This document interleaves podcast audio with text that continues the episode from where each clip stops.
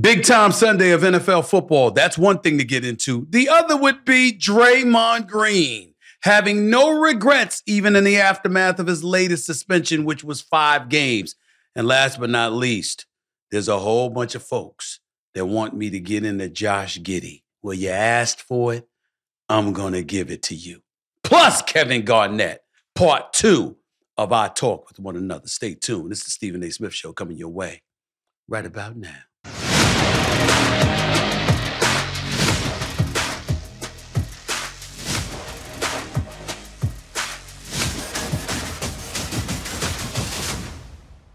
What's up, everybody? Welcome to the latest edition of the Stephen A. Smith Show, coming at you as I love to do every weekday, pretty much three times a week to be exact, every Monday, Wednesday, and Friday over the digital airwaves of YouTube. As usual, I'm here thanks to our official studio sponsor, FanDuel Sportsbook. FanDuel the official sponsor for the Stephen A. Smith Show. I'm not coming at you from my normal studios, my new immaculate studios, I might add. I'm coming from you, I'm coming to you rather on the road. I've been on the road for the last few days. I'm on the road right now, but I'll be back in my studios a little bit later on this week. It's still not going to stop me from taking a moment to thank all of my new subscribers, all the people that have continued to support the show. I have now eclipsed 410,000 subscribers. I've picked up over 20,000 new subscribers just in the matter of the last few days. Can't thank y'all enough. As I always say, keep the love coming, and I'm going to keep on coming. On coming. Um, obviously, I'd love for you to continue to show your love by going out there and grabbing a copy of my new book, my best selling book, my New York Times best selling book, Straight Shooter, a memoir of second chances and first takes. And of course, I end every show with either questions or calls. I won't be ending them with calls today, but just so you know the number by heart, it's 888 SAS 5303. That's 888 727 5303. Today, I'm just going to be taking questions because I got so much to get into. So let me get right to it. I think the Philadelphia Eagles and the Baltimore Ravens might meet in the Super Bowl in Vegas. Now I'm not sure. I want to be I want to state that for uh, for a fact. The San Francisco 49ers are not a team that I'm going to summarily dismiss. I'm not going to do that. But I'm concerned. I'm concerned. Because when you look at the Philadelphia Eagles right now, and I'm not concerned in a good or a bad way. I have no, you know, I have no, no, no, no stake in this fight. I mean, it would be nice to see Philadelphia avenge their Super Bowl loss to the Kansas City Chiefs by getting back to the Super Bowl and winning this time. That would be nice. It would also see the San Francisco 49ers avenge what transpired in the NFC Championship game when they lost not, I mean, another quarterback. Four quarterbacks last season. Remember that from the San Francisco 49ers. Four quarterbacks Okay, they started with Trey Lance. They and they uh, he goes down. Jimmy Garoppolo goes down. Brock Purdy, Mr. Irrelevant, comes on the scene and starts playing lights out. But then he gets hurt in the NFC Championship game, and of course, Josh Johnson, a scrub. Uh, uh I wouldn't say a scrub. I'm not going to disrespect the brother, but clearly not one of the top three quarterbacks. Okay, for the San Francisco 49ers, and he went down. They lost four quarterbacks. They had Christian McCaffrey behind center. And one could easily argue that that is the reason the Philadelphia Eagles advanced to the Super Bowl because there was no NFC championship game because the San Francisco 49ers couldn't even throw the damn football, okay? Well, now we fast forward to a few months later, and the Philadelphia Eagles are 10 and 1 on the season. They're playing lights out. A.J. Brown is still an MVP candidate. DeVonta Smith has elevated his level of play, okay? This kid, D'Andre Swift, looks absolutely brilliant running the football for the Philadelphia Eagles. Their offensive line is one of the best in football. Okay, even though Jason Kelce had two false start penalties that were uncharacteristic for him. All right. And then you've got Jalen Hurts, who is without question a leading candidate for league MVP honors this year. He is starting to get healthier, it appears, with his knee and his ability to run the football. That has opened things up for the Philadelphia Eagles. And as a result, even with the San Francisco 49ers coming on strong, even with them capable of winning games on the road, one has to wonder are you going to be able to go into Lincoln Financial Field in the city of Philadelphia, okay, for an NFC championship game on the line? You're going to be able to handle your business on the road. I'll tell you this much I'll give them a better shot than I gave them last year when they didn't have a quarterback. I'll give them that much. But the Philadelphia Eagles, it's all about what you're imagining. Which team has the strongest level of motivation? Is it Philadelphia because you lost the Super Bowl and you're out to capture a Super Bowl championship come hella high water? Or is it the San Francisco 49ers who believe they're the ones who should have been in that Super Bowl against Patrick Mahomes in Kansas City and would have been last year if had it if it had not been for losing four quarterbacks in one season and two in an NFC championship game? No matter what way you slice it, over the next couple of weeks, we're going to see something from the Philadelphia Eagles because they went against Buffalo. They went against Kansas City on Monday night. They won both of those games, although one could easily have argued if Marquez Valdes-Scantling had not dropped a surefire touchdown catch in the end zone, okay? A bomb, a 52 yard bomb, if I remember correctly, something along those lines from Patrick Mahomes.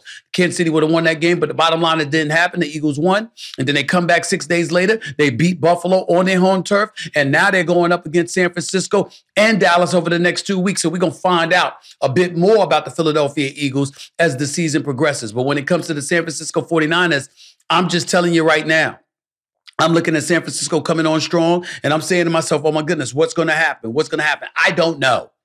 I don't know, but it's going to be real interesting to find out.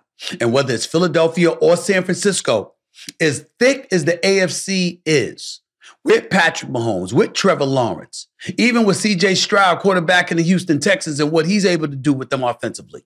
Okay? With the Miami Dolphins, not to be slept on. As prolific as their offense is, with Buffalo, even in a loss with a six and six record, with Josh Allen playing the way that he played on Sunday against the Philadelphia Eagles, with the Buffalo Bills accumulating 505 total yards of offense, with Diggs, with Gabriel Davis, Buffalo could have easily won the game on Sunday if Gabe Davis and Josh Allen hadn't miscommunicated on a route that he was running into the end zone where Gabe Davis went left and Josh Allen threw it right. They score that touchdown, game's over. Buffalo wins. Having said all of that, again, you can't dismiss Buffalo. But I think it's clear to say, and it's safe to say, the Baltimore Ravens are the best team in the AFC right now. Don't give me Patrick Mahomes in Kansas City when you got receivers that can't catch the damn ball. I'm not sold. I'm not buying that. That's not going to work with me. I'm not going for that one second. Not a bit. You got to be able to catch the football. I'm not worried about Patrick Mahomes, but I am worried about those receivers. In the case of the Baltimore Ravens with Zay Flowers, with Lamar Jackson, with Odell Beckham Jr., with Gus Edwards running the football, with that defense playing like a bunch of rough riders, it's hard to summarily dismiss the Baltimore Ravens right now. It just is.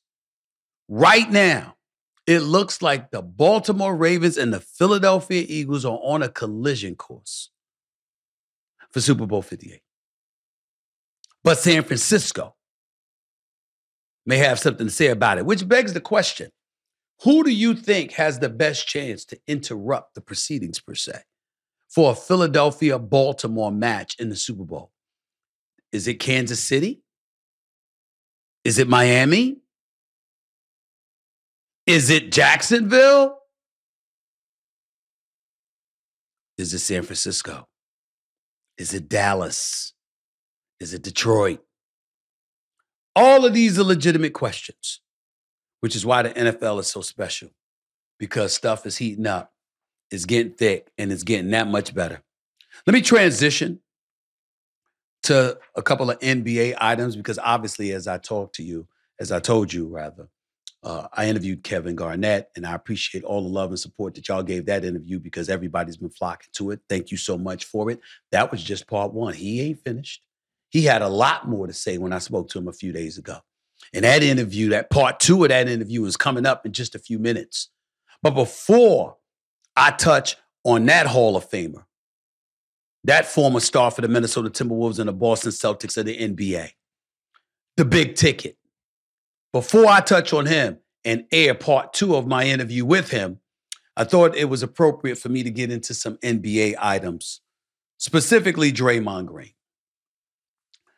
Draymond Green, as y'all well know, was suspended for five games by the league after an altercation took place on a basketball court in a game between the Golden State Warriors and the Minnesota Timberwolves. Klay Thompson, Jaden McDaniels got into it. When they got into it and shirts were ripped and what have you, and Rudy Gobert grabbed Klay Thompson, Draymond Green lunges in there and puts Rudy Gobert in a chokehold. Now, for those of you who didn't see it, you can watch it right now as I'm talking. Clearly, Rudy Gobert is, uh, I mean, I don't know whether he's trying to win an Emmy or Oscar or whatever. He was clearly putting on a big time performance. There's no doubt about that. But it does not absolve Draymond Green from the chokehold he did put Rudy Gobert in. Now, when you look at the play, you see Draymond Green dragging Rudy Gobert for like a full seven seconds. Karl-Anthony Towns did absolutely nothing to get Draymond Green off Rudy Gobert, which is a different subject for another day. With all of that being said, there's a lot of criticism that Draymond Green has received from the league office, who took his past transgressions into, into consideration, along with Steve Kerr and various others. And for me personally, I don't like the idea of this dude being perceived as the angry black dude, personally. You know, there's a whole bunch of dudes, black and white. That's their teammate. You put your hands on them, they putting their hands on you. You know, you getting into the foxhole, you getting into the proverbial, you know, a literal street fight or whatever. They right there. That's just the way it's gonna be. That's how they roll. And when you see stuff like that, you got to understand it for what it's worth and uh, appreciate that. I know that I would want Draymond Green as my teammate any day of the week.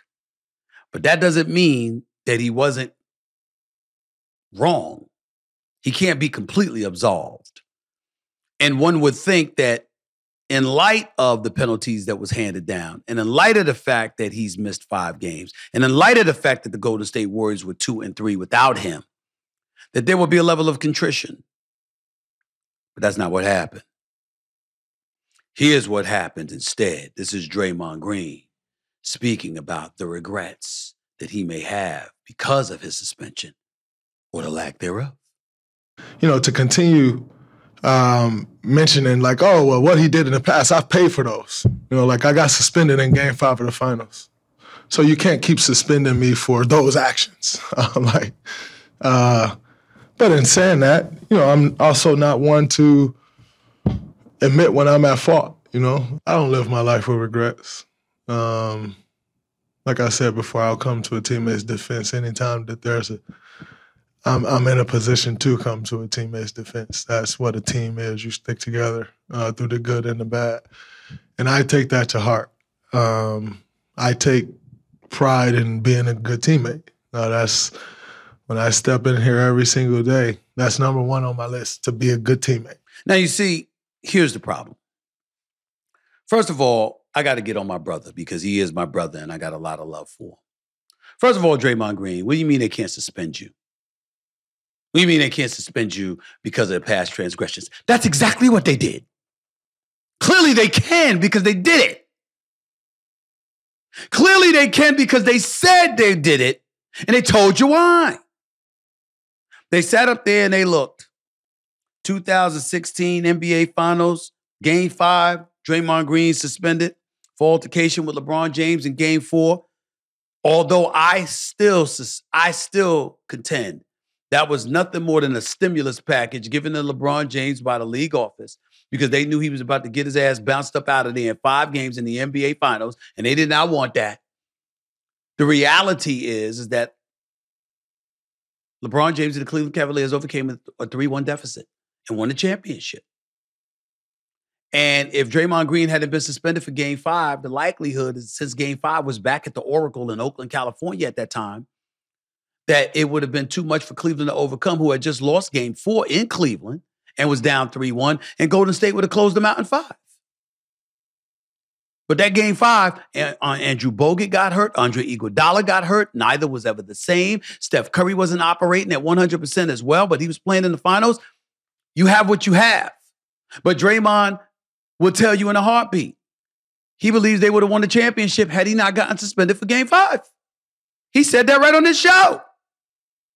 Yes, he did. And I believe him because I had picked Golden State to win that series in five games. But that wasn't the only suspension. 2018 2019 suspension for altercation with teammate Kevin Durant. By the way, I don't think that's any that's anybody's business. That was an in-house argument and stuff like that. I don't think that warranted anything from Draymond Green uh, uh, towards Draymond Green personally. That's between him and Kevin Durant. And if the team wants to handle it, that's fine. I don't think that's something that should be handed uh, or, or, or mark against them, rather, by the league office. I don't think that's right. Obviously, in 2022, 2023, last season, suspended for season long technical foul limit. We know that. In addition to his three suspensions, he was he's tallied 163 total technical fouls. He's had to pay 1.260 million dollars in fines in his NBA career. Of course, they're going to hold it against you, Draymond. That's what they're saying. And I don't want to hear all of this other stuff that people try to use to get at him. He's got a problem. He's got to get under control, et cetera, et cetera. Yeah, that might be true. But what if Draymond Green was playing without an edge? Did you ask yourself that question? What if Draymond Green was playing without an edge? Where would that leave you? I think those are the kind of questions that we've got to ask ourselves when it comes to him. Now, again, I don't support what he did with Rudy Gobert. The amount of time he had Rudy Gobert in that chokehold, I'm not down with that. That was excessive and unnecessary. And I totally agree with Coach Steve Kerr when he said that. But for others that are going to try to use that to excoriate Draymond Green and to call him a problem, what I would say to you is when you talk about having a teammate, what kind of teammate do you want? You want choir boys when you compete on a professional level? Is that what you want? You want choir boys? That ain't going to work. You want somebody like him. You want to bring up Jordan Poole? Yeah. My man RC, Ryan Clark from the Pivot Podcast, brought it up on First Take this morning. My show on ESPN, my day job, ESPN, every weekday morning, 10 a.m. to 12 noon, Eastern Standard Time. RC brought it up.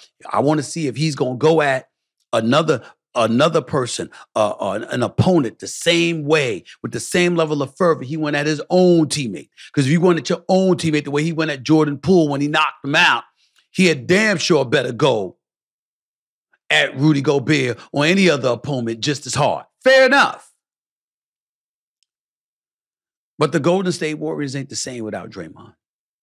And Draymond being off the court does more harm than good. As we saw Mike Tomlin doing social media, excoriating one of his players one time when he got hit with a penalty, he said, Look at me. It's, it's bigger than you. It ain't just about you, it's bigger than you. And Draymond is a four time champion, so he knows that better than most. So I would say to him, when you say you have no regrets, that's problematic. Because by saying you have no regrets, what you're doing is also echoing that sentiment to the league office, which means that the next time you find yourself in some kind of incident or situation the league is going to remember your words. They're going to remember you said you had no regrets. They're going to remember you showed little to no contrition, and they're going to treat you accordingly. We want to act like the world of sports is separate and apart from everything else. It's not. When you commit a crime, they take into account whether or not you're a repeat offender if they do that on the books when it comes to the laws of this land, what makes you think they're not going to do that subjectively when it comes to the heavy hand and the heavy arm of a league who's trying to protect its iconic brand by making sure they're still appealing to advertisers and sponsors and you don't have those trans- those type of transgressions taking place on the court. That's how they look at things, whether you like it or not. So I'm not saying that Draymond Green is wrong per se. I'm saying, my brother, you didn't have to tell anybody. Just take the fine, come back, and say, in the moment, this is the way that I reacted. I wish I hadn't gotten suspended because I wanted to be there for my teammates. But what you don't want to say is, I have no regrets. Because then the NBA says, oh, so he hasn't learned. And if you do it again, they're going to bring a heavier hand down upon you. As much as Joe Dumars, the vice president of basketball operations for the NBA league office, as much as he loves Draymond Green, that's exactly what conclusion he's going to draw. He's going to do it, and Adam Silver's going to see to it. Think Ja Morant, but in a far more innocuous way. Draymond Green wasn't waving any guns. He wasn't in a strip club making it rain. He didn't have stupid friends videotaping what the hell he was doing. None of that's true. But the biggest thing that Ja Morant had held against him that led to him getting a 25 game suspension was the fact that Adam Silver felt betrayed because he spoke to Ja Morant and Ja Morant promised that wasn't him and it would never happen again and then went back and did the same damn thing he promised would never happen. Now, Draymond Green ain't doing that per se, and we get all of that. But the league is going to frown upon repeat offenders. It's just that simple, whether you like it or not. He's got to get with the program because Draymond Green is going to be a voice in this industry when his playing career is over. These are important components to take into consideration. Another item I wanted to get to was something significantly more sensitive than what I just finished talking about. And that is the case involving Josh Giddey of the Oklahoma City Thunder. Now, let me say this to all of y'all out there who've been clamoring for me to touch on this subject. Y'all getting on my last damn nerves. Could you try to be responsible? Could you try?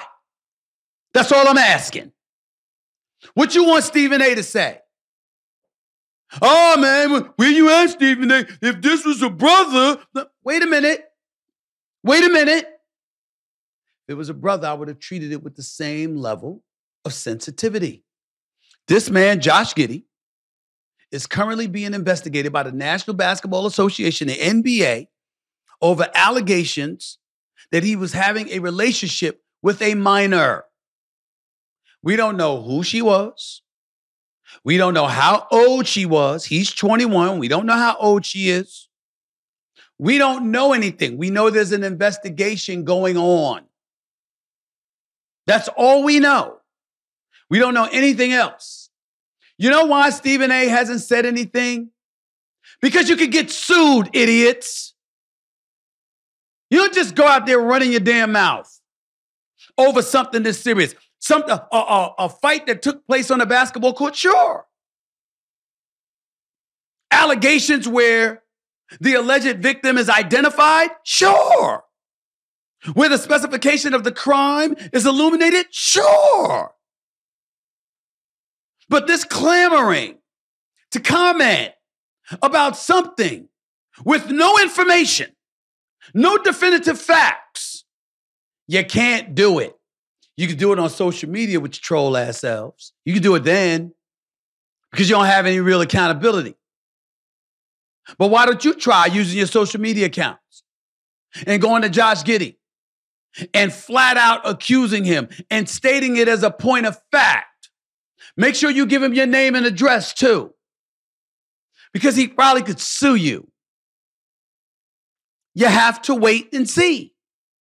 We don't have all the information. We don't even have the specific allegations in terms of its depth. Again, we don't know how old she is. When you say a minor, what do you mean? Are we talking 16? Are we talking 14? Are we talking 12? What are we talking about? Is she 17 about to turn 18 in a month? In a month? But got parents that are pissed off? because she was messing with an NBA player. We don't know. There are a whole bunch of things going on. I don't know. I have no clue. If I had a clue, I would have spoke on it. But I don't. And that's why I haven't said anything. And my advice to y'all is to shut the hell up and do the same. The investigation is ongoing We're going to find out something. And when we find out more information, we'll speak on it. When Josh Giddey was asked, he said he couldn't comment on it. That's what he said. Quote, I understand the question, obviously, but there's no further comment right now. That's what he said. I get the question, guys. I completely understand you guys want to know about it, but just for right now, I don't have anything to say. Sound it doesn't sound suspicious, no doubt about it. Fair enough. But that's not enough to engage in dialogue about it. Not over the digital airwaves, linear airwaves, anywhere else. Can't do it. And Daigneault, the head coach, when he was asked about it, he said, It was a personal matter, and I have no comment on it, and that will be my answer on anything related. What you want Stephen A to say? What you want me to say? You want me to act like I was with him? And I saw exactly what he was doing, who he was doing it with, and, and, and what was going on? There comes a time when prudence and responsible dialogue has to take place. This is one of those times. We're allegedly dealing with a minor. We don't know. We'll find out. I will tell you this he's lost some support because you've got um, some folks in Australia um, that he was associated with that took him off their social media sites and it could be costing him money, but the allegations alone would do that. We know that. So let's just see where it goes and take it from there. 888 SAS 5303 is the number call up. That's 888-727-5303. Although I won't be taking your calls today, I want you to have that number because when I'm back Wednesday and beyond, I'll certainly be taking your calls then. For now, I'll just take social media questions, but that's after you hear part two of my conversation with the one and only Kevin Garnett, the big ticket, the Hall of Famer. He'll be up here next with yours truly, right here on the Stephen A. Smith Show. I told y'all to wait for it. It would be worth the wait, didn't I? Don't touch that dial. I mean what I say. Back with KG, part two, in a minute. You know, I wanted to ask you this too, and you don't have to answer this question because it ain't really a deep question. I just want to echo what I said about it, and I want you to tell me whether you agree or disagree. When all of the friction or whatever existed between you and Ray Allen happened, what I said publicly was this He's the enemy because he went to the enemy. It's not that he departed from Boston, it's that he went to the very team that they were that they considered the enemy more than anybody, which was the Miami Heat. Am I right or wrong in saying that? you're unquestionably white, and I agree with everything you said. Um, you know, the thing that I don't see in today's oh well, you know, I've started to see it a little bit, but not so much because you know guys move around so much. But in the yep. in the midst of where you have a four to five, let's say four to six year period where you can, let's say four or five years, because if you get to six years and you're still killing it, it's like that's like nothing. Mm. That's that's like nothing. Nobody's seen that. That's a unicorn. So when you get let's say two to four years to be able to have a groove where you can, you know, make something of yourself. Bro, we was in a real life gang banging league where if you went to Orlando, the Orlando Magic guys, they dealt with Orlando Magic. Uh, when you went to the Philly guys, Philly had Caron Butler, they had uh, uh, Antawn Jamison, they had uh, Gill. Mm.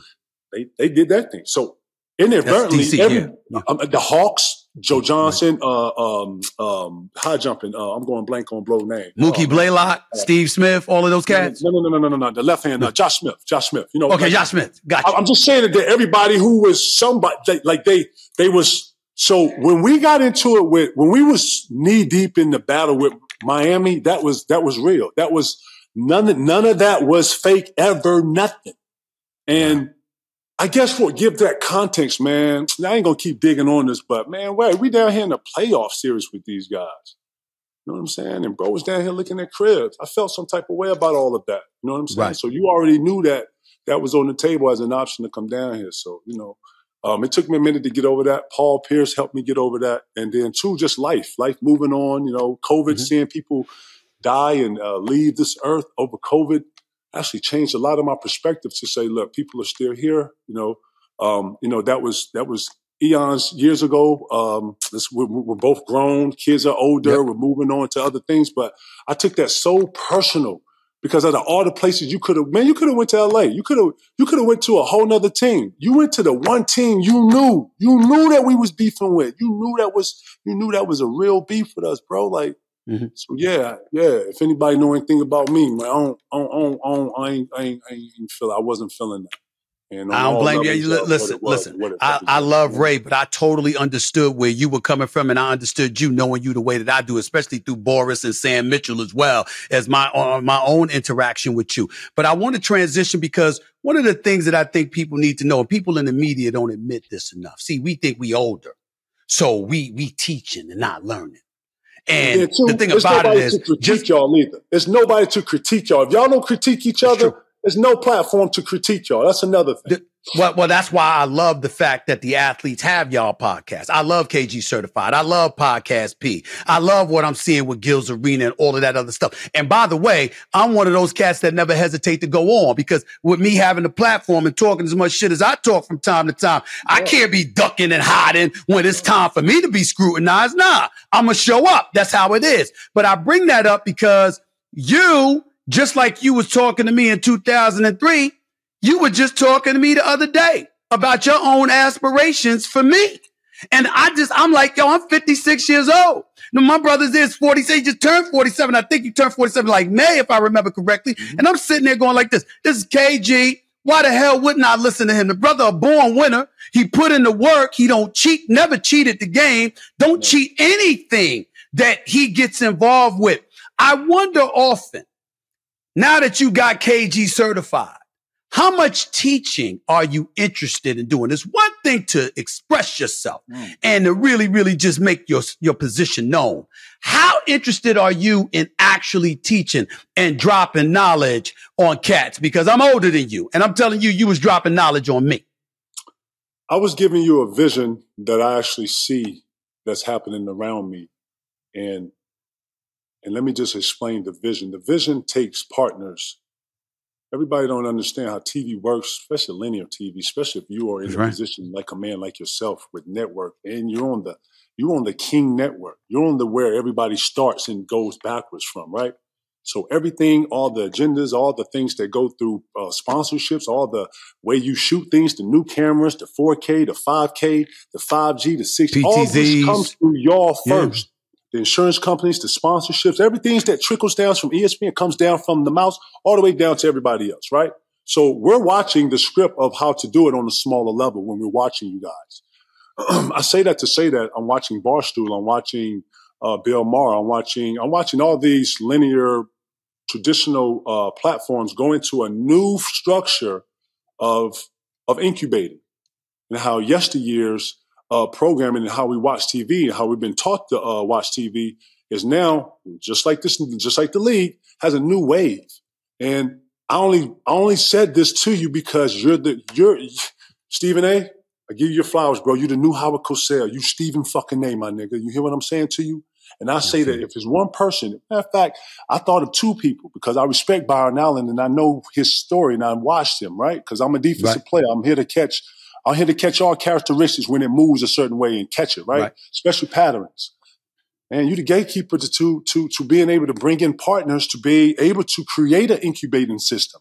So that's why not only learning, but you gotta understand, my young boys are Rondo, my young boys are Perkins, or my young boys are Big Baby, my young boys are or um, uh, Tony Allen, or guys that want to want to be out here and be in TV that have these characters, and they want to speak about what their their powers was. My one of my reasons for getting into production was to be able to help the people that don't know how to structure this, don't know how to jump into this, and to be as a script as a way to do. I pose the question to you: Is when are you going to organize all of us with the Stephen A. Uh, network? Will you come get all of us? Will you come get all the smoke? Will you come go get Gil? Will you bring all of us over here? And I'm not just talking about that, brother. You got a voice politically, sports wise. It ain't a topic that you can't dominate, brother. And I noticed that most groups work in strategy. They work in strategies, 5, 10, 15, 20 year plans. If it's one person that can organize us as brothers, that can organize us from an ideas, and that can organize us from a business, it's you, brother and everybody will listen to you and you have the respect you have the you have the you have everything that it needs to be able to lead a group into a certain time you brother not not anybody else because byron allen don't know sports i don't think he even wants to know he's in Mhm. another field but i say that the conglomerates that can bring us together you need partners in that you need vision in that and you need Mhm. gatekeepers that can open up doors to people like myself and people that are coming behind us and that's what this is bro that's why i said that And, we, you, and if you remember, when I, we talked about it, you told me exactly that a couple of weeks ago. And you remember my exact words to you. I did. Stay tuned. I remember. I said, stay Yeah. tuned. I do. I said I stay tuned because I hear you been loud and clear. And you know me, I strategize. You know how I am. So know, I mean, we, we know. I, I I hear you loud and clear. And I and I I let's just say this. I ain't ducking from a single syllable you utter. Not it. a damn thing. I'm waiting. Before. I get I'm on waiting. out of here, man, man, before I let you get on out of here with your time, as we sit here, I would be remiss in neglecting to bring up the late Kobe Bryant. Mm. I know how much love that brother had for you. And I thought you were going to say him when I asked you about a player, past or present, who reminded you as much of yourself up here, because I was thinking Kobe. And I know how much love that brother had for you. As you reflect on him, man, your Kobe, thoughts. uh, Kobe and I was real, um, real friends. Um, I think him and T Mac were like more best friends. But when we Yeah. saw each other, just because I took my time with Cole when we sat and talked in Philly about the process and, and just my due diligence coming in the league. You know, he had a father that was in the league that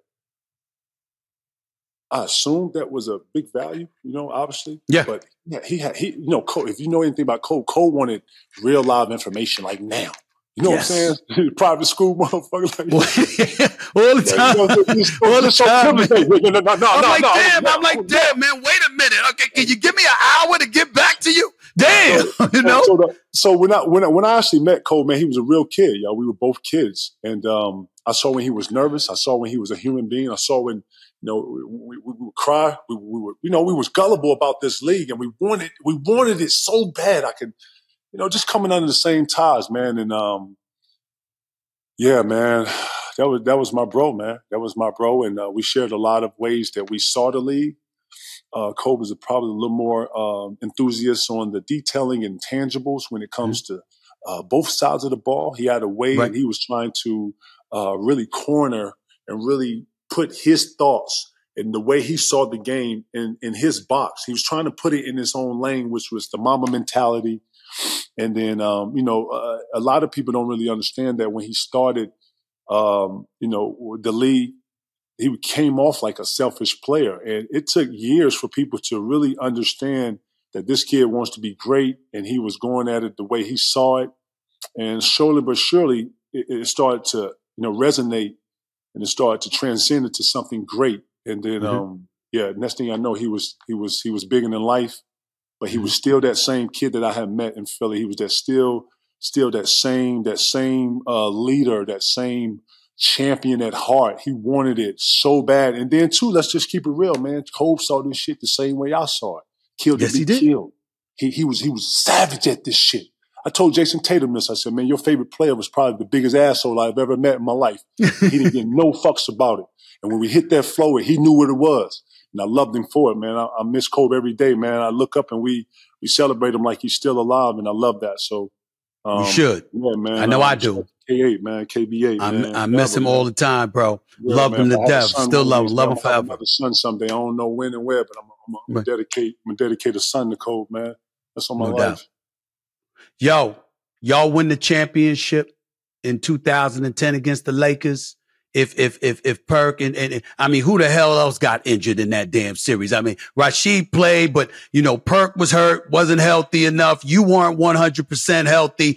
I, I I mean, when you reflect on that, y'all win the chip if y'all fully loaded and healthy. I'll say this: all ten guys, everybody out there was dealing with something. Nobody was Yeah. hundred percent. You think the Lakers was hundred percent? Hell you no. that- you think Kobe Bryant was feeling great? You think you think Derek Fisher was feeling great? You think Ron Ron was feeling? Nah, everybody out here on two or three percent trying to make it happen. We on the road. This is when this is when uh, home court advantage really was home court advantage. Yeah. You understand what I'm saying? Like we couldn't get a call. We're on the road. We're not even Doc's like, stop looking for a call. We're not getting a call in here. And everybody's on two, three percent. But guess what? So were so were they. You know, I looked at it like, hey man, you you you- want your chance, you get your chance, and you know what? You you didn't take advantage of it. It's just like, Mm. you know, you get hit, you, you get back up and we thought we was gonna have another chance to go back at that. And, you know, that's the lesson in that. How You know, how you feel about the fact that Doc Rivers is doing television instead of being on the coaching sidelines? I don't like it. How you feel about it? No, I don't. I don't like it either. But I will say this: if it's anybody to transcend what's going on in the game to the audience, it's him. He's listen. Doc Rivers is a genius and he's a mastermind. I know that he's probably given the league like a couple years to foot off the throttle. He's living a life. I know he loves golf. He thinks he's fucking Tiger Woods. Yeah, yeah. You know what I'm saying? but he plays enough to think that. So I love it. I love that he's loving his life. I love that he's right. doing all these new stuff. But I would love to see him back in the game someday. But mm-hmm. it's a new, it's a, it's a young boys game, man. It's, it's, it's a young boys league and you got to know when your time is. And Yep. I think he's done miracles for the league and I think he's grown the league, but it's great to see him on the side mm giving depiction and, and, and, really articulating at another level. D- dicey question to ask you, but I'm gonna ask it any damn way while I got you. And by the way, you yeah. can invite me on your podcast to ask me any dicey no, ass questions. You let me know you, got the time. You come out here, man. Please, I'll be I'll be out there. I'll be out there this weekend. I'll be out there. You got church, me anytime church, you want. Church right here. Church, you heard that right? You you, you KG. You KG, you call, you call, I'm coming. But let me ask you this question. Last year, Eastern Conference semifinals, game six, game seven, Doc Rivers is coaching the Philadelphia 76ers. We know what the hell James Harden can do. We also saw what he did. And we saw how frustrated Doc Rivers was about that. What was that like for you watching your former coach go through that? Having a star player that didn't look like a star those two games. It was tough seeing anybody you love and anybody you know from a character perspective, especially when you're in the foxhole. You're in the foxhole, you know what that feeling's like. You know it's only mano a mano, we're on the road, and you need everybody to be firing on cylinders, right? okay, er, you're not having a great, you're not having the greatest game, but what are the solutions to be able to offset some of this, right? And I just, I know that a lot of that offsetness is energy, is taking in and hearing it, and the strategy. And when I saw him looking frustrated, I knew one of those elements wasn't relaying to the player or wasn't relaying to his team. And I mean, even Joel Embiid didn't look his greatest on Game Seven. No, That's true. No That's did. true. And, and that's part of it. And you know what we didn't do? We didn't give the credit of the home court advantage. We didn't give the credit to the Celtics to being prepared. You know what I'm saying? Each team came prepared to win. Only one team walked out of there to win, and that's called strategy. That won. And we don't ever do that. We always make it about, oh, he was off and he was. Listen, man, James Harden's going to take a lot of criticism until he takes ownership in himself and go out and play, good or bad.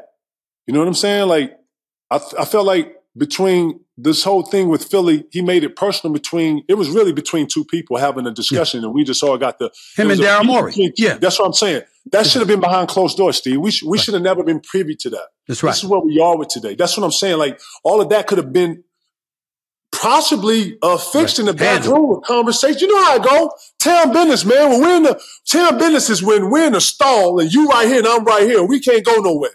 That's town business. When you get town business and you talk mano a mano, that's when you get real results. When you when you put it out for everybody to have an opinion, it does this, and you get distorted. Only thing I love about the fact that he's moved on and everybody's in a great situation or a better situation than what they was in, it's opened up the doors for guys like Tyrese Maxey to come in versus Stud. Shadow. You know what I'm saying? This story was about to overshadow the play of all of the guys that was in Philly. If James Harden would have still been in Philly, we'd still been talking about James Harden. Maxey had 56 then. I think he's had a 30 game. He's he's playing out of his mind. We should be talking about that young Average 28. That's what I'm saying. That's what I'm saying. All this shit, that business that shouldn't be out as soap opera right. should be done in the back room somewhere. That's gotcha. what I'm saying. That, Boston ready? Boston ready say? to take the helm. Tatum, Jaylen Brown, and the crew. I, Marcus Smart ain't there. That's a glue piece. But Porzingis is there. He's seven three and can block shots and can hit a three. You got Derrick White, Jrue Holiday in the backcourt with Tatum and Brown. Uh, uh, are they ready? Is Boston ready? Listen, man. This is Boston's year. I don't want to, man. I, I, did not want to say that, but this is Boston's year, bro. The, the, listen, I got them. I got them winning got it too, and I don't see. I got them winning it too, and I got Jayson Tatum being my MVP because he has that start it power. He had he had a good run like two years ago when he started off strong and kind of it's the league. Right. I get it. It fizzled out. It's hard to win MVP, and you got to go through 82 and you got to be on it, be on it, be on it. They've been through enough. They're still. I didn't know they was. I didn't know that they have been in the league as long as they are and still have their youth bro, it's hard to get to a finals, a conference finals, lose, learn all this. Bro, by the time you do all this, you're 30 something. You're 33 yeah. too. Going into, bro, they are in their 20s. Bro, they got a chance. Already been to five conference hit. finals. They got the they got the chance to it's be real. the next Stephen A. Real shit. I got my money. And I think they could beat Denver. I think I, they beat Denver. Absolutely. Miami was too small for Denver. My, small. Boston is not. Bam, I didn't think that Bam actually uh, offset uh, uh, uh, uh Joker like like he should have. I thought that Joker had that one sided. I think that if you have Porzingis in that, not to say that he does a better or less job, I'm saying that he can. He's a more offensive threat that you put in there. Like you don't know who to stop. Do you stop right. Holiday? Do you stop Tatum? Why to come in and hit your ass over the head? Porzingis can score a bunch of bread. Jay Brown is motivated. Like it's just it's just what I'm saying from Boston is another level of all of the components being on on 10.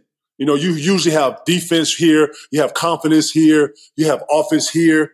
Man, all that shit is hiatus. I want to see when Boston goes through something how they actually react to that to that because every team's likely against Milwaukee, likely against yeah. Milwaukee with Dame Dolla and Giannis because they ain't no joke. Oh yeah, listen, I'm, I'm front center tonight, and and this is a preview to this is a yeah, fill right. out. Yeah, tonight's Hell a fill yeah. out. Tonight's a fill out of who you are. Let me see what y'all really got. And this is a preview. These are going to be little mixed messages on what's going on. Yo, we're going to see y'all in the, yeah, we see y'all in the By fight. the way, oh, by the way, real quick, how you feeling about the play-in tournament? Because this is a regular season game, but shit like this matters to people like me and you. It's supposed to matter to them, which is why the play-in tournament exists. You good with that? You like the play-in tournament? You, you know, I love it. It's a new energy. I feel like I'm watching the playoffs in, in October, in November. You understand what I'm saying? Like this is this is the new energy. You see the flare? You see the new jerseys? It's a new energy. You ain't seen a red court, a gold court, a blue court. oh, the league needed this. If you understand Champions League, I see what the league is doing. If you know soccer or football, if you know European anything business, the Champions League is a whole nother set. It's a it's a whole nother event. It's a whole nother mm. level, and that's what I think the play-in tournament going to do. Did you been you right in you were in Minnesota for 14 years? 13. This brother Anthony Edwards. Oh. Lord have mercy. AD Yo, bro. Anthony he Edwards coming. in that MVP conversation too, bro. He coming. He, come. he Minnesota he coming. coming. Yeah. Yeah. I like it. I just wanted to make sure we on the same page with that. He coming. Shout to Ant Man. Shout to KAT. Shout, shout to them young wolves getting it, bro. You know what I'm saying? Like straight so up, I love you, the young wolves. They look different. You like keeping them together, or do you think Rudy Gobert and KAT? You think they could coexist? We know Anthony Edwards ain't going nowhere. So you so think KAT and Rudy Gobert co coexist? Well, this is what I noticed just as of late. I noticed that when you have Mobley, uh, what's the kid in uh, what's the what's the kid in uh, uh, um, uh, Cleveland with Mobley? What's the big what's the big bet? Jarrett Allen. Oh, oh yeah, yeah, yeah, yeah, yeah. Yeah. When you have a Jarrett twin Allen. towers, when you have a twin towers against Denver, you have extra rebounding, second shot attempts, and offensive rebound. They struggle with when you are big because Gordon is usually 6'10 over your what Kawhi, he's over your small forward. He dominates yeah. that matchup. Bro, if you're to beat Denver, you got to have a Twin Towers or some bigs like Naz Reid, uh, the uh, uh, Gobert. You got to come in and, and, and, and, and actually take Gordon's presence and meet him or subsidize it. You have to. If not, that's how Denver beats you. You know what I'm saying? Like I like, yeah. I did not like the component of KAT and uh, Gobert at first, but it seems like they have some parity now, and they're used to playing with each other. They're looking for each other. It right. looks better now. So at first, I didn't start off as a fan. I love how it's working for them. So I'm a listen, man. I think the T Wolves got something. It, will be about right. consistency with me uh, when I'm watching them, and it'll be about the defensive side of the ball. I feel like they are playing defense as a unit versus one and two guys. I love Look, man, as we, as, I love their team.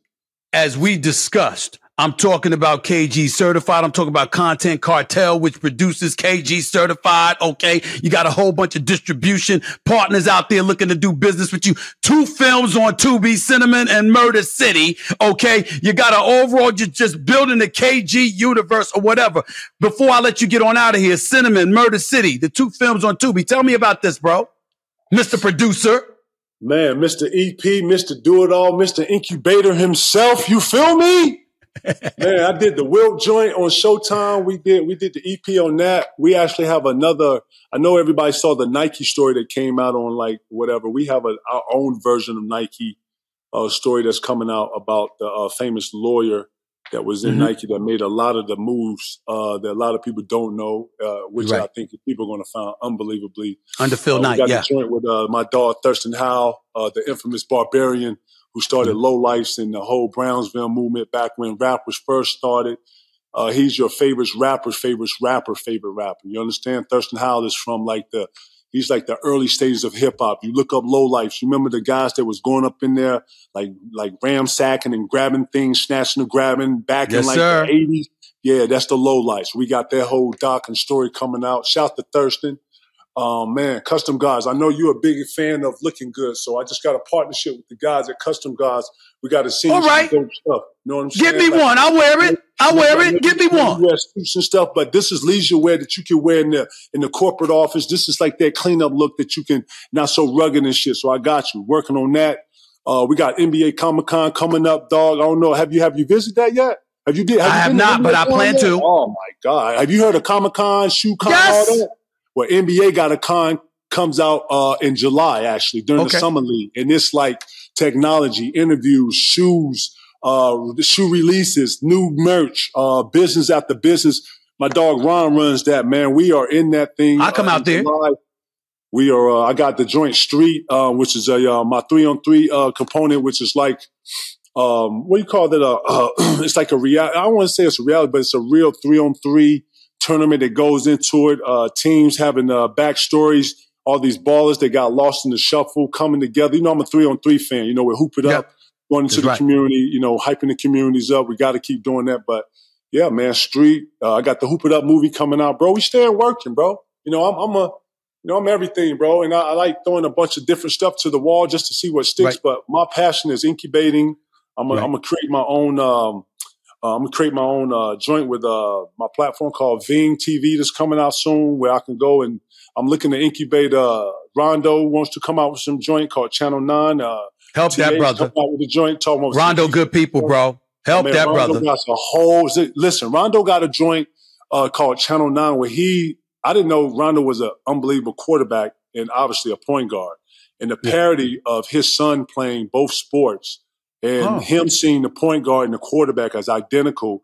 Listen, we talked about the concept and we've discussed it in detail. I can't wait to shoot this and put this on and have him articulate this. I think this is magical. I think that you get two sports that cross each other and they talk Okay. to the same message. I'm looking forward to incubate that and then doing more conversations around the sports and doing around uh, basketball where I can bring specialists that came in, talk to TA about his his run-ins with the McGrady's, his run-ins with the Kobe's, and how he would stop today's players and you know um, the Memphis and, and and all of that that's coming down. I'm shocked that they are going through this low time, but they don't have their leader. Not shocked.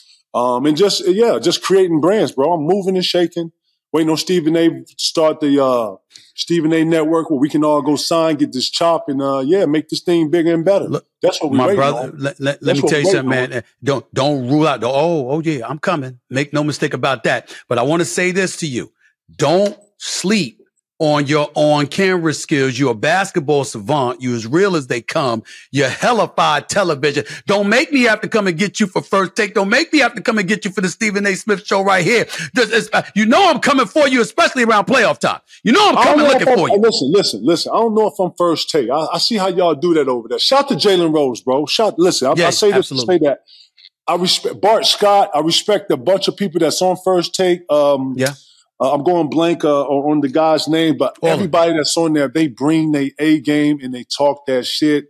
Um, right. And yeah, man. Um, I, I don't know if I'm, I'm. I don't know if I'm that. I'm not stat. I'm not stat driven. I see what JJ mm. come on there with. No, no, not everybody is. Not everybody is. See, that's Yeah, the that's whole what point. saying. That's a mistake. See, see, I'm the EP of the show, and so you got to remember. You know what? With JJ, I got to deal with some stats. All right, you want to go the analytic route? I'm ready. You want to sit up there and bring Kendrick Perkins out with his damn one liner? Him and Shannon Sharpe are the king of one liners. I can't beat him. I can't beat him on the one liners. Perkins fucking hilarious. Okay, can't beat him on the one liners, but I could I could try. KG come on the show. Hell, we want to get we want to get raw with it. We could do that too. I mean, we got FCC Airways to be concerned about. Oh, we ain't right. got to worry about that on the Stephen A. Smith show here on YouTube, but on FCC Airways, we got to worry about that. But I just want to let you know, everybody got to hear your voice when it comes to some damn sports. Period. You know that. No doubt. No doubt. You know that. doubt, So just no just just get ready for that. Man, I'm so happy Hold for on, you. hold on before I let Go you ahead, go. please, hold on, please, hold on. I got to ask you this. Yeah, Give me your two cent. Give me your two cent on this new TV deal. What's- Which what's new TV deal you talking about? New TV deal. What What is the NBA new TV deal going to look like? I want to hear your. I want to hear it from you. I I, you I, I personally, well, first of all, before I get into that, let me tell you, you ain't the only one that got love for Jalen Rose. Again, that's above my pay grade. I don't make those decisions, but that's my that's my dog right there. Right. I wish him nothing but the best. I got love for my man Jalen Rose. He and I have always been cool. So let's get that out the way. As it pertains to the new TV deal, here's what I think: the NFL set the standard. Mm. The NFL has sent the message. If you watch the Sunday ticket last year on DirecTV, no shade whatsoever. I got DirecTV. I like DirecTV, but the NFL Sunday ticket, the Sunday ticket package on DirecTV, you watch that bad boy on YouTube now. Shit is off the chain. I mean, eh, I, I mean, another the visual, another the, level. You, it's another level. That you know, four games at once on one screen and all of this. Listen, man, we are moving away from linear television. A lot of people believe that ESPN, oh my goodness, we're struggling because you know what? Linear television, you once had 120, 112 million subscribers and then it dipped to 90 and now it's at 70 and it might be at 50 in a few years. But what they're forgetting is that we got billions watching on social media. So the audience is still there. And if you're a content producer, there's always going to be a place for you because everybody needs content 24 seven. And the more outlets you see, Okay. Yeah. You might be here at ESPN or you might be somewhere else, but the bottom line is somebody picking up the content. And so for me and you, you know, people like us that's creators of content, oh, we going to be all right. We're gonna be all right. You know, we're gonna always have a landing spot. I'm not, I, I, worry about a lot of things. Being unemployed, those days are over. I'm not worried about being unemployed. I'm gonna always do something. This, this right. is the way it's gonna be. So the key is remembering the social, not social media, but the digital and the streaming stratosphere is where it's at. And what I try to do is educate folks. Think back, we can go back in time. Think about the 60s movement when the civil rights era and all of this stuff was going on, KG, right? Youngsters changed the game. Throughout history, anytime change took place, it was youngsters that provoked it. Well, here's the deal. They telling you, typical youngsters, we want to do what we want to do, when we want to do it, how we want to do it, and we don't want nobody telling us what fuck to do, right? Our own kids do that. So what makes you think youngsters that ain't your kids are not going to do that? They telling you they want to watch it on their phones. They want to watch it on their iPads. They want to watch it when they traveling. They don't want you telling them, oh, if you want to see us, you got to watch it at this time. You got to watch it on the TV. You got to watch it on this day. Fuck that. They want what they want when they want it.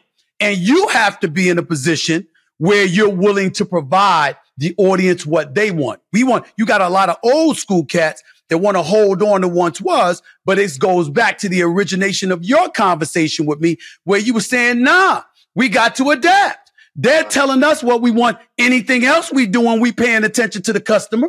Why are we going to pay? Why are we not going to pay attention to the customer now? This is what they want. That's what the fuck we got to do. Facts. Facts. This is going to be Plain over 150, 100 billion. What's the number on this deal? If you had, to, if you was a betting man, where would you bet it, it, it, it, where, where it lands? I really can't tell you the answer to that because I don't know what streaming would charge.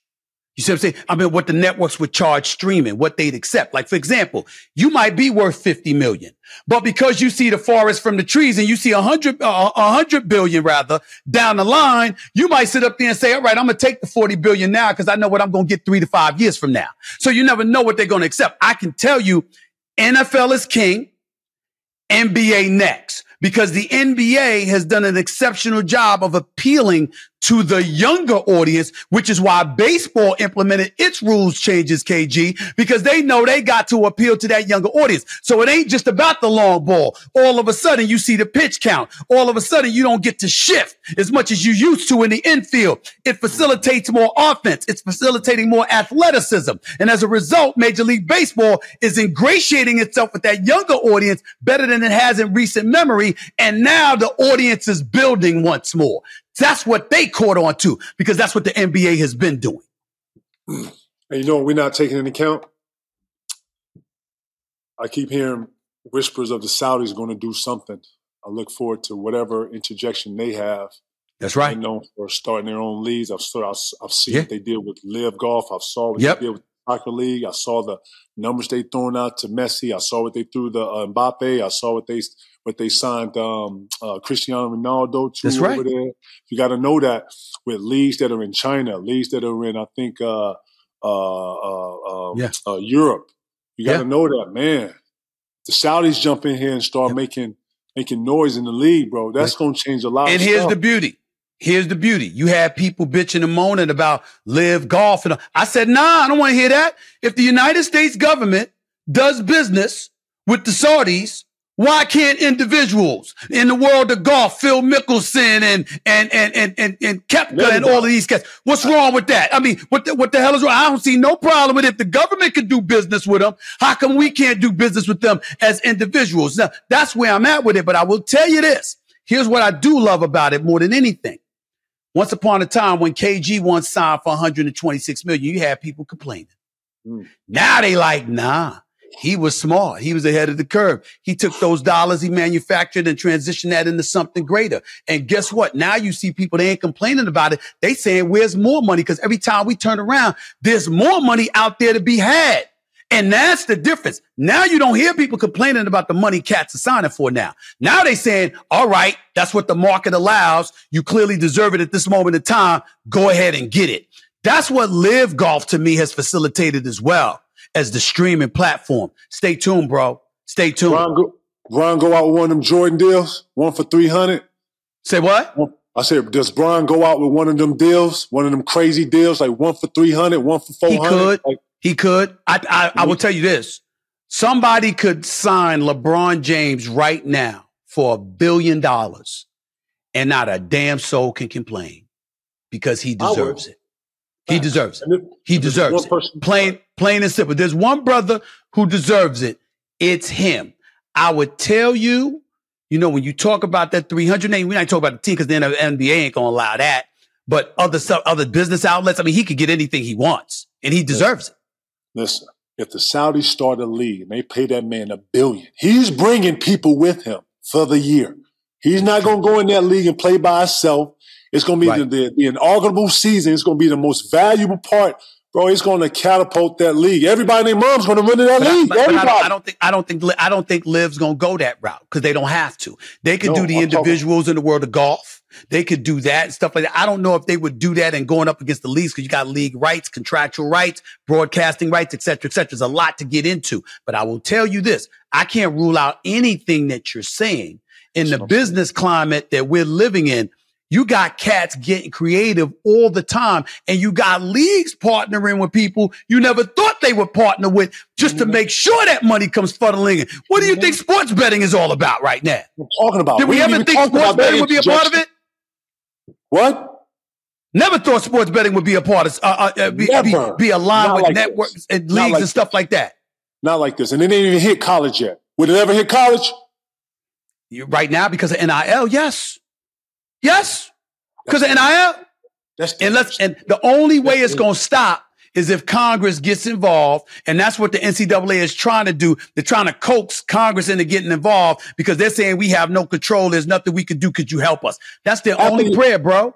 After your ass not made bread off of, off of motherfuckers for a hundred years, I don't want to hear that shit. NCAA, Neither get your ass out of here. Neither do I. Neither do I. Shit. Shut the hell up. The NCAA, go do something for HBCUs, motherfucker.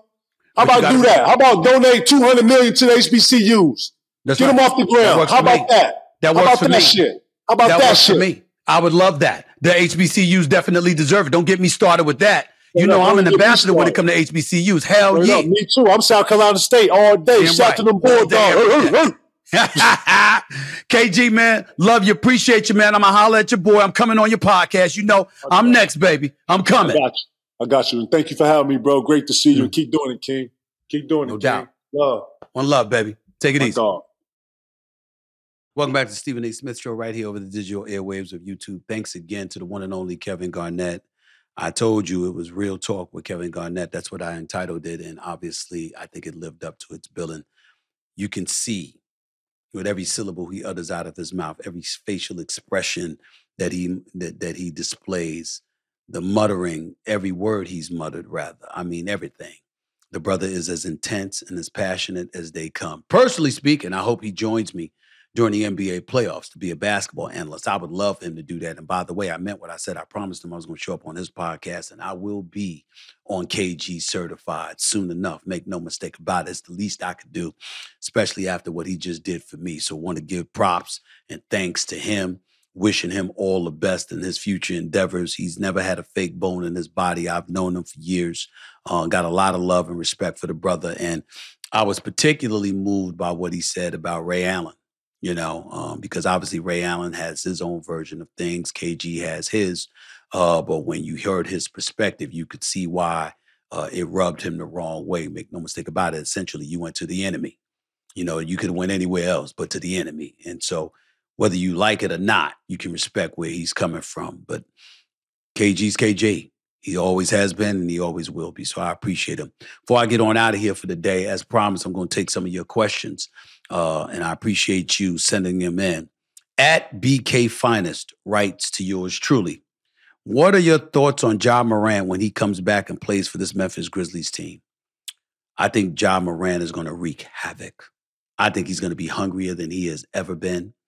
And I think that he is going to put forth a sensational performance that will have all of us fawning for ages over the greatness he's going to put on display. I think he's going to be angry. I think he's going to be annoyed. And I also think he's going to feel uh, compelled to make amends for being out for 25 games of this season and leaving his teammates hanging. When you got a rough rider like Marcus Smart as your new teammate, uh, your new teammate, when you got a Desmond Bane still on the squad or whatever, I'm not predicting that Memphis is going to win the championship or anything like that. I don't think they got enough horses. But that doesn't mean that Ja Morant is not going to put on the show and that he's not going to put the basketball world on notice that he is back. And be careful who you make angry. You ain't to like him when he's angry. I'm going to love it. And I can't wait for him to put on a show. That doesn't mean Memphis is going to win a whole bunch of games. That doesn't mean they're going to be able to overcome what they were like without him. But I do believe he is going to be nothing short of spectacular. Just wait and see. He is a superstar. And I think you're going to see him show that. Let's move on to the next question. Um, at Liz's, L I Z Z S underscore locker room. Stephen A., why are you so freaky? Laugh out loud. Uh, how do you know I'm freaky? Where'd you get that from? For all you know, I could be the most conservative dude on the planet. You have no idea whether I'm freaky or not because I don't tell. But I do like the fact that you clearly have an imagination and you imagine the kind of things that somebody like myself is capable of. Go ahead and use your imagination. Enjoy. Let's move on. At Wheatles87, W H E A T L E S. Greatest sports movies, Stephen A. For me personally, it's any given Sunday. That's just me. Al Pacino, Jamie Foxx, LL Cool J, Bill Bellamy. I, I, I mean, Lawrence Taylor. Man, I, I mean, you know, uh, James, I forgot his last name. Damn it, damn it, the actor. What's it, what's it, Mike? Wasn't it? Woods, James Woods. There we go. There we go. One of my producers here with me, James Woods. He's right. I mean, I, I saw it all. I mean, Cameron Diaz, she was absolutely fantastic in that movie as well. Everywhere you turn. Charlton Heston, Moses, Moses for crying out loud. Behold his mighty hand. Yes, that Charlton Heston, okay? All right, the Ten Commandments. He was in any given Sunday. I mean, you're gonna see a lot. You're gonna see a lot of I mean, Ruby and you know other movies, Love and Basketball, and you know stuff like that. I get it. I get it. I understand. It's Friday night lights. I get all of it. But any given Sunday for me is the movie. The six inches in front of your face. One of the greatest speeches ever. One of the greatest speeches ever seen in sports movies, ever. Al Pacino. Yes, I got to go with that. Okay. I'm sorry. That's how I feel about that. All right. So, next question. At Luke underscore Scott 03, was Joe Flacco an elite quarterback? Go get drug tested. How about that? Just go, just, why don't you just go down to the next, the first clinic and get your ass drug tested? One of the most ignorant questions I ever heard in my life. Just stop it. Just stop it right now, okay? Let's go to the next one. At Purple Tornado 2. Stephen A., who is the better character, Hobbs or Toretto? That's a damn good question. Gino Toretta, Fast and Furious. You know, Dom. You know, Dominique Toretto. That's his name in the movie. This Vin Diesel we're talking about here. I love him. I've loved Fast and Furious since Fast Five. Five, six, seven, eight, nine. The last one, 10, was wild. You know, Jason Momoa, Aquaman. I loved him in Aquaman too, by the way. Nine was good too, but Five, six, seven, and eight are the ones. And Charlize Theron, I mean, she's she's off the chain now. You know, I love her, and I love her as a bad girl too. But five, six, seven, and eight are my favorites. Okay, those are my favorites. And Hobbs, Dwayne the Rock Johnson, I gotta tell you, it's a toss up. Obviously, he was in five and six, okay, and seven. We get that. But we got to go where they had equal billing per se, you know, when they were both, you know, significant more. I would say five. Five. I preferred Hobbs in five. I loved his role in five. Okay. Six and beyond Toretto, but five, I would go with Hobbs. Listen, y'all, I got to get on out of here. I appreciate y'all spending time with me. That's it for today's edition of the Stephen A. Smith Show. I'll be back in my regular studios this Wednesday. So make sure to tune in. I'll be taking live callers again that day.